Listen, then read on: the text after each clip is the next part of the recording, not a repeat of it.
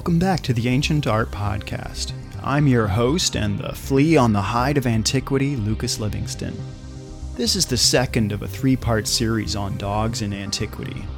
Last time, we explored the ancient hairless breeds of the New World and had a look at the popular ceramic funerary effigy of the Colima dog from a couple thousand years ago. We were also introduced to a young celebrity, Sputnik, my cute little hairless Xoloitzcuintli Chihuahua mix. Well, this time on the Ancient Art Podcast, we're heading away from the New World, back across the ocean, not to our familiar stomping grounds of the Mediterranean, but nevertheless to lands we've traveled before. We're off to China. Dogs and people have been tight for eons. Some of the earliest evidence for the domestication of dogs from wolves goes back about 12,000 years ago, well before concrete civilization took hold. There's archaeological evidence of dog like remains from Belgium about 30,000 years ago, but it's thought that that might well have been an isolated fluke with no descendants. General consensus is that all modern breeds of dog evolved from the gray wolf. One DNA analysis indicates that all breeds today stem from the domestication of the gray wolf in China about 16,300 years ago, which was right around the same time as the domestication of wild rice, so it could be that wolves were domesticated at the same time when humans began to settle down into agrarian societies, and it's tempting to see a connection there.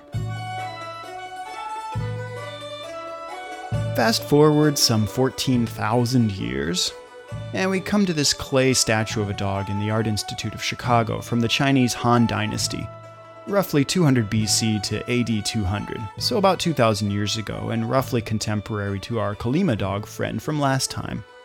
Typical of many funerary figurines of the Han Dynasty, the figure looks rather like something out of a cartoon, but we can certainly relate to it. The broad face, short muzzle, and powerful build might lead us to identify the breed as a Mastiff. The Art Institute's Mastiff once stood watchful guard over the resident of a tomb. It may represent a trusty guardian and companion from real life whom the owner wished to take with into the afterlife. The Han Dynasty Chinese called their tombs subterranean palaces. And as with any good palace, it would have been decked out with all the great stuff you'd want in life and in death. This includes wooden and ceramic models of guardians, servants, entertainers, miniature buildings, and indeed dogs. The industrial strength restraints on the Art Institute's Mastiff betray the raw, muscular power that the dog possessed. The colorful glaze that originally highlighted the bronze buckles, tan leather straps, and shiny coat has deteriorated over time into a shimmering glimmer across the clay body. Over a thousand years prior to our Han Mastiff, Archaeological remains of fire-cracked bones tells us something about how dogs were regarded in Chinese culture of the Shang dynasty. Turtle shell, bones of oxen and other animals were cast into the fires by diviners of the Shang dynasty, something like the Marie Laveau of 3500 years ago. The diviners interpreted the cracks in the bones caused by the fire, much like reading tea leaves, palms, or cards, and inscribed those oracular prophecies on the bones. While it's not uncommon for Shang oracle bones to be ground up by today's apothecaries across China as medicinal dragon bones, thankfully some have escaped the mortar and pestle to be translated by scholars. Translations of ancient fortunes inscribed on the oracle bones inform us that the concerned dog owners would visit the local divination shop in hopes that occult magic might shed some light on the whereabouts of a beloved lost dog, and I confess that this seems infinitely more productive than posting lost dog signs throughout the neighborhood.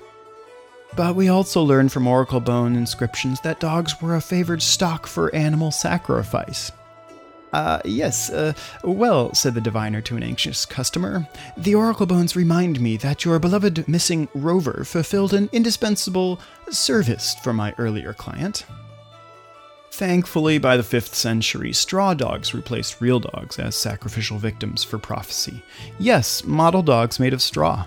The straw dog even makes an appearance in the 6th century BC Taoist philosophical text, the Tao Te Ching, by Lao Tzu. The passage is commonly translated as follows The sky and the earth do not care, they regard the myriad things as straw dogs. The sage does not care. He regards people as straw dogs.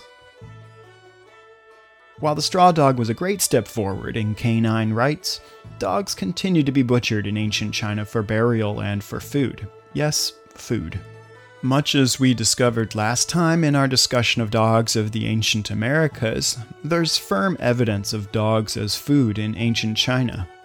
In fact, if one looks hard enough at the archaeological or literary evidence, dogs as a source of protein can be found at some point in time in nearly every region across the world.